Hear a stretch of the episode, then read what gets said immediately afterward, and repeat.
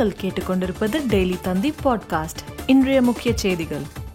சட்டப்பேரவையில் அதிமுக உறுப்பினர்களை வெளியேற்ற உத்தரவிடவில்லை. அதிமுகவினர் தாங்களாகவே வெளிநடப்பு செய்ததாக சபாநாயகர் அப்பாவு விளக்கம்.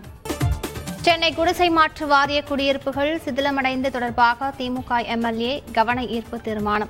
துறை அமைச்சராக இருந்த ஓ பன்னீர்செல்வம் மீது கிரிமினல் நடவடிக்கை எடுக்க வேண்டும் என கோரிக்கை.